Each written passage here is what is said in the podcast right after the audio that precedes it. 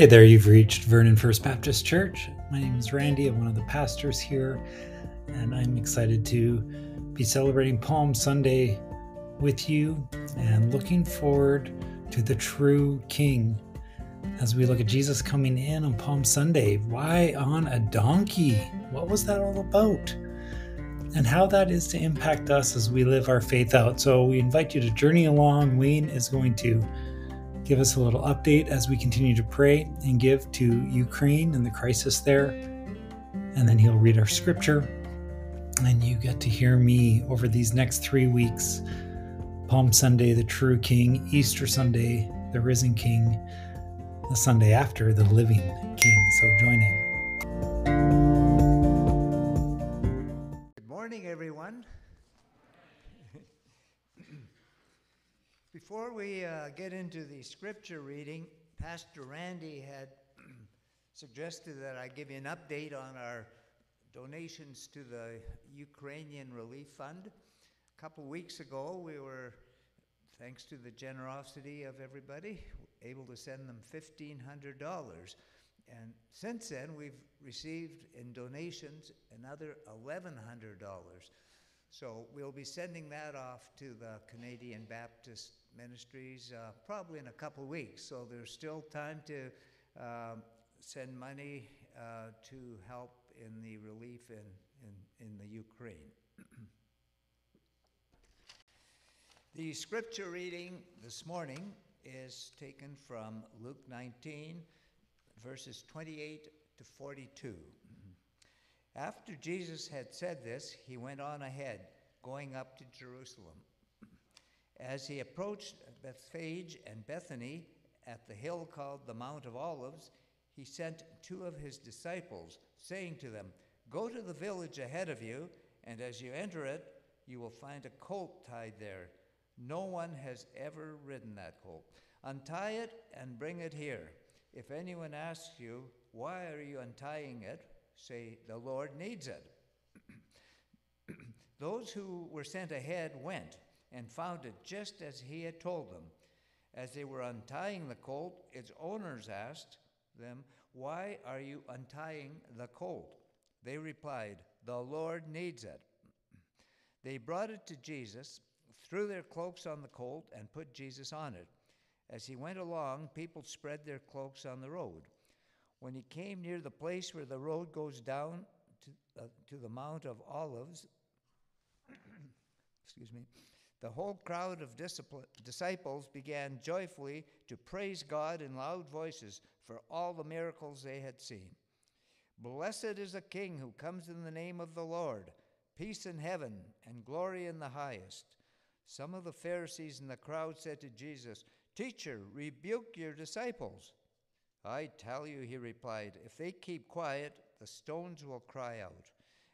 As he approached Jerusalem and saw the city, he wept over it and said, If you, even you, had only known on this day what would bring you peace, but now it is hidden from your eyes.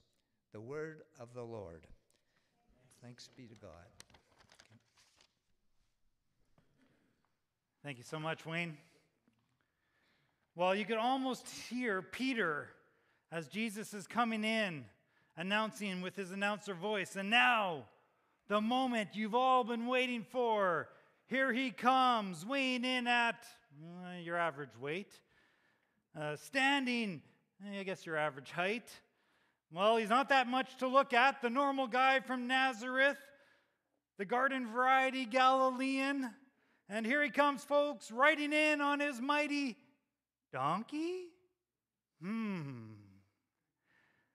What is going on? There's no way to get around it. As far as kings go, Jesus does not seem that impressive. And this whole Palm Sunday, coming into the greatest city in his area, riding on a donkey, does not do much to further his image as a great king, does it?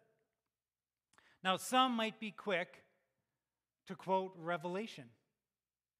As someone did this week when I was talking about this, they said, Well, but there's Revelation 19. I saw heaven standing open, and there before me was a white horse whose rider is called faithful and true. With justice he judges and wages war. His eyes are like blazing fire. The armies of heaven following him, riding on white horses, dressed in fine linens. He treads the winepresses of the fury of the wrath of God Almighty. And on his robes and on his thigh he has his name written King of Kings and Lord of Lords. See? Jesus is no pushover.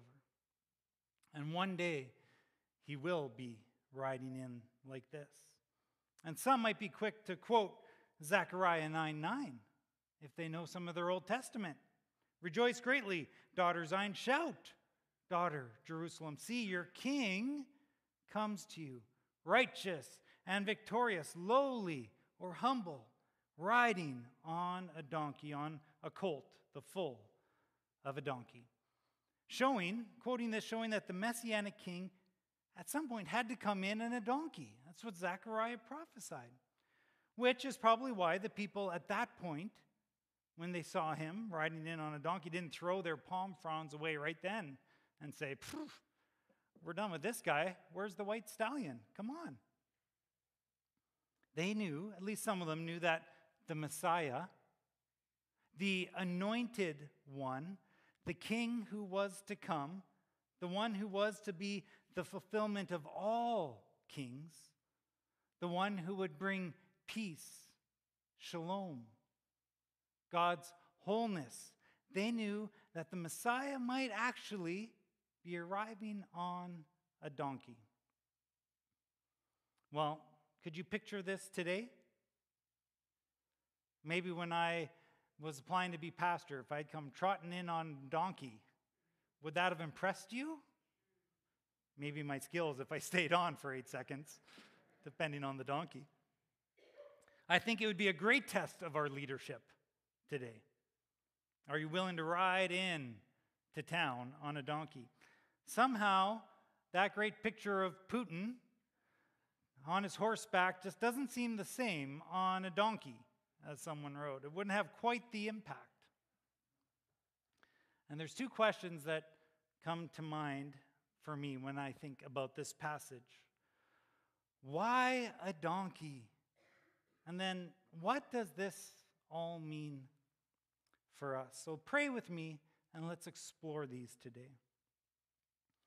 Lord, I ask for your guidance, for your Spirit's filling, to guide my words, to open our hearts to your living word, that you would meet with us through this passage today. We pray this in your name, Jesus.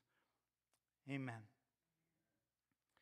If we are to navigate the world we live in, with the extreme emotions, the polarization, the challenges that all are around us, I believe we need to see what Jesus has for us in this passage, in this action. So, first of all, what's up with the donkey, Jesus? Why a donkey?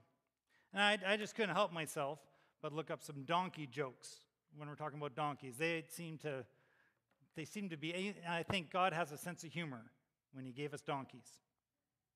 Now, what do you call a baby donkey? A burrito. You get it? Burro, burrito.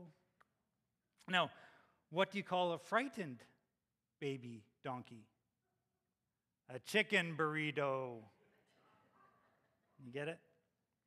And now here's a, here's a tricky one. You really got to think through this one. What has six legs, four eyes, two heads, and a tail? Jesus riding on a donkey. I guess anyone actually riding on a donkey. And what's a donkey's favorite party game? You might be able to guess this one if you're a donkey. Pin the tail on the human. Yeah, they want back want, want back on us. Now, all joking aside, we've already looked at Zechariah 9 9, stating that the Messiah would be on a donkey, on the, on the foal or colt of a donkey. The other point, the other part of that verse is so important. Triumphant and victorious, it says, is he, lowly or humble riding on a donkey. The donkey represent, represents humility, humble leadership. Our king is a humble king. And that's why I think it'd be such a great test for our political and even religious leaders today. Humility is something that can be in short supply at times. Now, a favorite pastor of mine recently preached on humility. Here he is. In a, I don't know if that humbles him or not, but you can ask him later. He humbles himself for our benefit so many times. But Lori, Pastor Lori McKay, said this, and this is powerful. True humility means not trying to be someone God has not meant you to be, to understand that He has given you gifts and talents specific to the life He has in mind for you, and to use your life for that purpose without jealousy of those of higher callings, without whining that you should be esteemed better than you are. It means living your life in joy and in the peace that you are living it within God's will, no matter how simple and unremarkable it seems. And he lives that out with a humble wisdom in his leadership and service. It's not about showing off or gaining power, it's about serving faithfully. Now, Jesus also loves paradox. And so I don't think, I think when he read that scripture of Zechariah and thought through this situation of, I'm going to be coming in, but I'm going to be coming in on a donkey. Isn't that great? Because he loved paradox. Uh, and one reason why G.K. Chesterton said that paradox has been defined as truth standing on her head to get attention. And Jesus loved to challenge us in our thinking. He was a master of paradox. The last is first, giving is receiving, dying is living, weakness is strength, losing is finding, the least is greatest, poor is rich, serving is ruling. Jesus loved to use paradox. And though many people understood that the king, the Messiah, that Jesus might come in riding on a donkey, they would have expected him to step it up pretty quickly. All right, that was fun. You fulfilled that Zechariah passage. But now let's do away with these Romans if you're the Messiah. Come on, king, shift gears and get them out. This is our holy land. But just as when Jesus had some harder words for them after feeding the 5,000, and many walked away from him. There wasn't anyone defending him when it came time for his crucifixion. They, they had left. Where were all the crowds when he was being tried? Some may have even joined with those against him once that they saw he wasn't about to overthrow the Romans. Don't pretend to anyone that Jesus is always easy to understand. He wasn't then, and he isn't always now. So, what does this mean for us today? Well, first of all, I want to say that it means that we follow the King of Peace. He wasn't there to overthrow, he was there to win in a whole different way. And if we're to follow this true King of peace, we need to realize is that Jesus' kingdom, his kingdom of peace, is one of humility. That we have to live out that way. Now, we have been going through a hard time as a denomination, as an association of churches recently, and today's circle might be quite hard for many of us as we prepare for it. And as I, one thing that I did to prepare for this is to look back at Baptist history and found out that there are quite a few splits that have happened over the years. And I noticed that many of those arguments happened when churches, people in churches, had a lack of humility. They felt what was right and they were fighting for it at the expense of others. And so, as we wrestle with some big topics, may we picture ourselves riding on a donkey like our King, humble, not on a stallion, fighting for a cause. As Jesus came through the crowd that Palm Sunday, some called out, we can take a look at verse 38 Blessed is the King who comes in the name of the Lord. They saw, they hoped. And then they said this peace in heaven and glory in the highest. They were calling for peace, the wholeness, God's shalom that was in heaven, calling for it because they did not experience it. But did they really understand what they were asking for? In any case, the Pharisees next thought these guys are out of line, calling this guy the king. And so they say, Teacher, rebuke your disciples. And what does, what does Jesus respond? I tell you, if they keep quiet, the stones will cry out. I love it. Now, what Jesus does next, though, shows his heart. He doesn't throw open his arms and say, Oh, I exult in this praise. Look at me. I am so great. Ah. No. No, he doesn't exult in that. If we look at verse 41, we can see what he says. What he does first. As he approached Jerusalem and saw the city, he wept over it. He knew who he was, but he didn't have to pump himself up in the crowd because who he was was one that wept for that city. And then he says, If you, even you, had only known on this day what would bring you peace, but now it is hidden from your eyes. When we live in the humility of our King, we begin to see things through his eyes, to feel things through his heart. May we weep for this world. Too often, too often our faith becomes the faith of right thinking, right doctrine, right belief, being right. We seek to obey God, to obey His word, and that's good. But the greatest commandment, Jesus said, is to love our Lord, the Lord our God, and to love our neighbor as ourselves. And I think it's hard to truly love without weeping.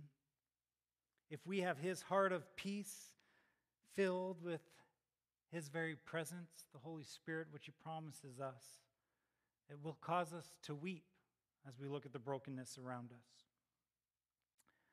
So I ask you on this Palm Sunday can we live like the true King?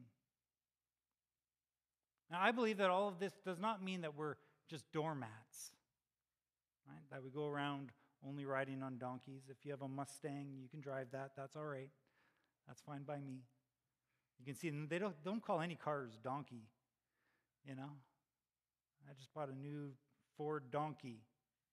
Wouldn't go over that well. But we don't have to be doormats, no. No one would ever accuse Jesus, though he's the King of Peace, of being a doormat a pushover, a wuss, but he did not show his strength in the midst of the broken world through physical might.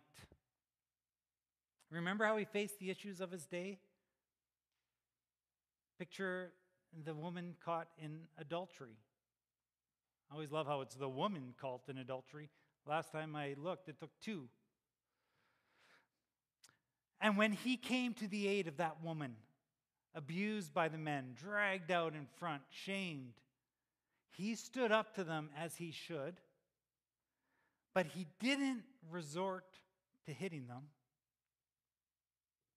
Didn't need to. He would ask a question often, And he did then one that would get them to examine their hearts. And he did this often, a challenge to them.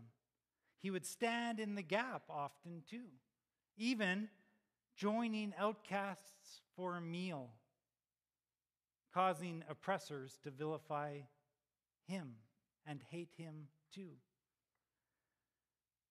Jesus knew what it would take to make true peace. He understood a truly nourishing righteousness and sense of justice.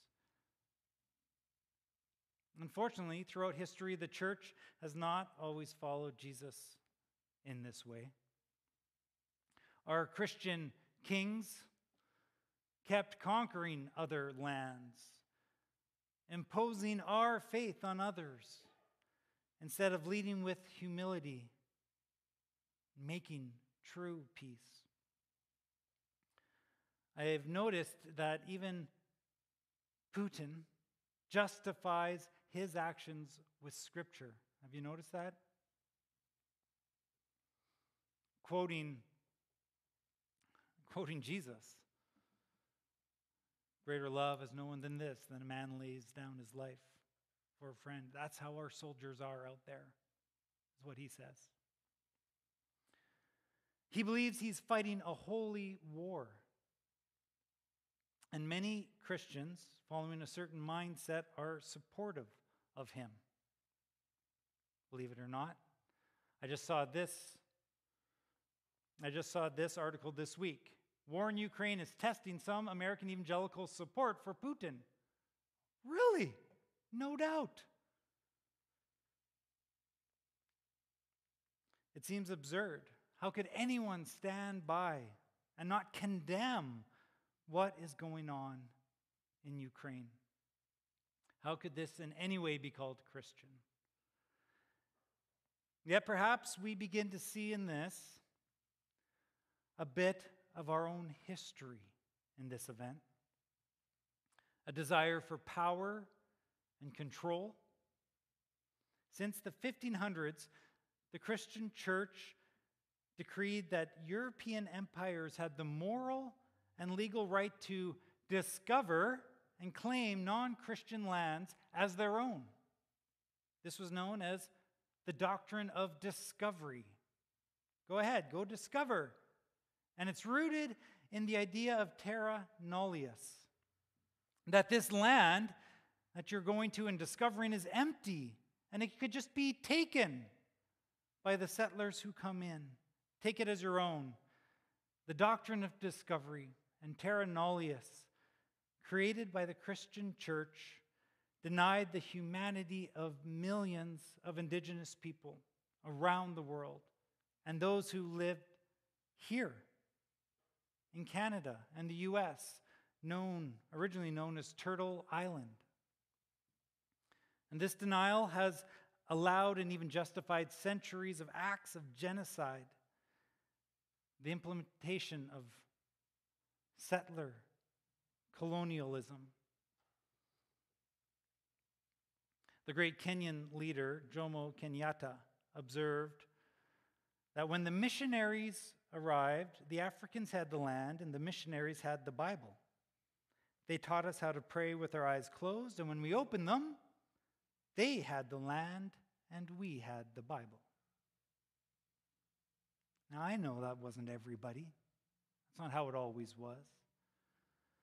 But it does make me hear Jesus' words. If you, even you, had only known on this day what would bring peace. Indigenous people around the world, including our own, are suffering the effects of centuries of this trauma. A trauma that we are horrified to see being lived out in Ukraine today. If only our phones showed videos of what happened here over the centuries. If you, even you, had only known. And even the continual exposing of Christian pastors and leaders as toxic leaders, abusers, power hungry, shows that we as the church, even today, are still missing the mark. The example that Jesus has set for us. And that we must humble ourselves if we are truly to become like Jesus. And we all long for what is right and just and true. And Jesus has come to set things right and will ultimately come back on the white horse to put all to rights. But we realize, we must realize that how to enact it out looks a lot different than people were expecting then and how many live it out today. The disciples, of course, they were always vying for sitting at the right hand and left hand of Jesus, right? When you come into your kingdom, wow. And Jesus would say, You don't know what you are asking. Can you drink the cup I'm going to drink? We can, they answered. And Jesus told them, You will indeed drink from my bitter cup. Now, I've noticed uh, any historical uh, fiction fans here, Pillars of the Earth, or uh, something like uh, The Last Kingdom, great books, uh, maybe not the best uh, shows, but something that I've noticed when I look throughout history is that there always were these men of faith vying for that power and control. They would abuse the power that they had been given in the church. But that there are always some faithful, humble women and men who kept the true kingdom spirit of Jesus alive by God's grace. So we are right on Palm Sunday to cry out, Hosanna which means, Lord, save us. For we are all in need of saving. And we are eh, right to exalt Jesus as King, the true King of Kings. But let's not forget that as we follow him as our King, he's not about conquering, but about truly laying his life down for others. I recently just came across this book, Fight Like Jesus showing how Jesus waged peace, not war, through Holy Week.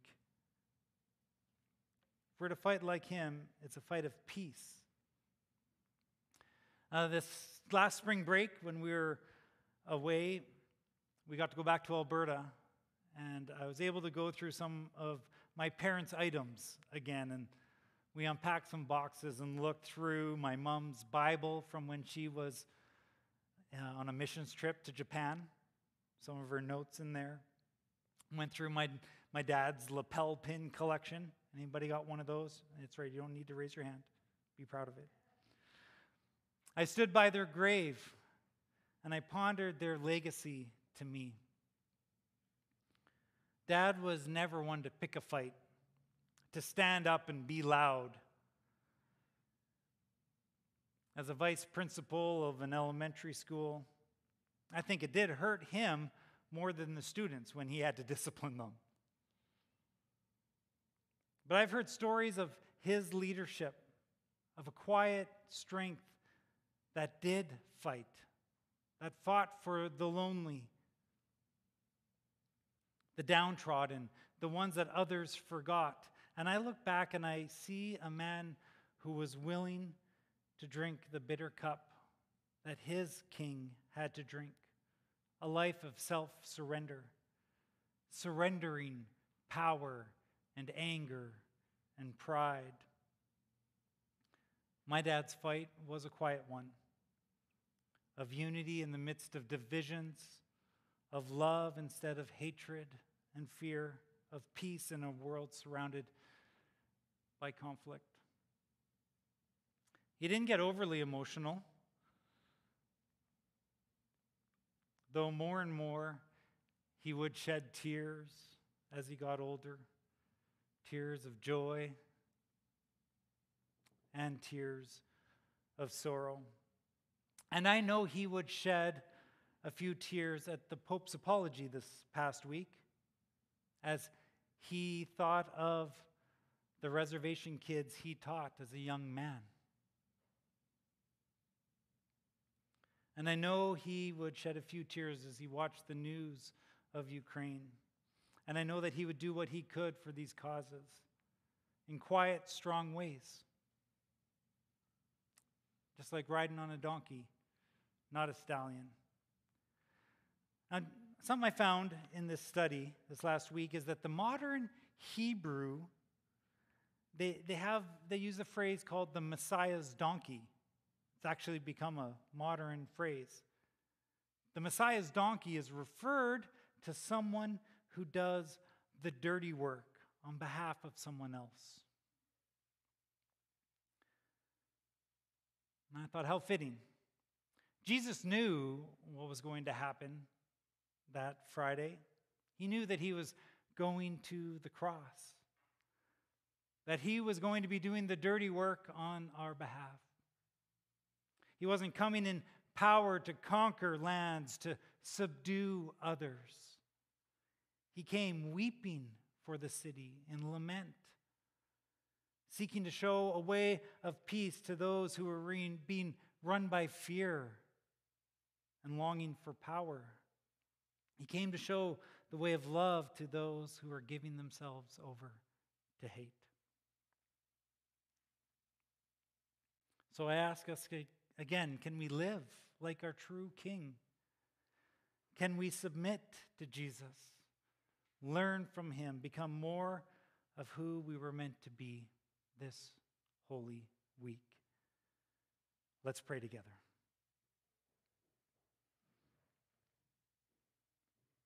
Jesus, we exalt you as our King. We lift up your name and we praise you. But we also recognize that that comes with a challenge because we are meant to live like you and laying down our lives, laying down our pride. Oh Lord, too often we fail at that. And so we open our hearts to you today and ask that as we sing, you would fill us with your spirit. Teach us to be more like you. We pray this in your name, Jesus. Amen. I invite you to remain standing for our closing blessing and benediction. And open your hands to receive as a symbol of receiving what Jesus has for you. This Holy Week, may you know the call that Jesus has on your life, that He is the true King and calls for you to submit to Him, to love those around Him, to live as you are truly meant to be, even if that means dying to yourself. So go today in the name of the Father and of the Son and of the Holy Spirit. Amen.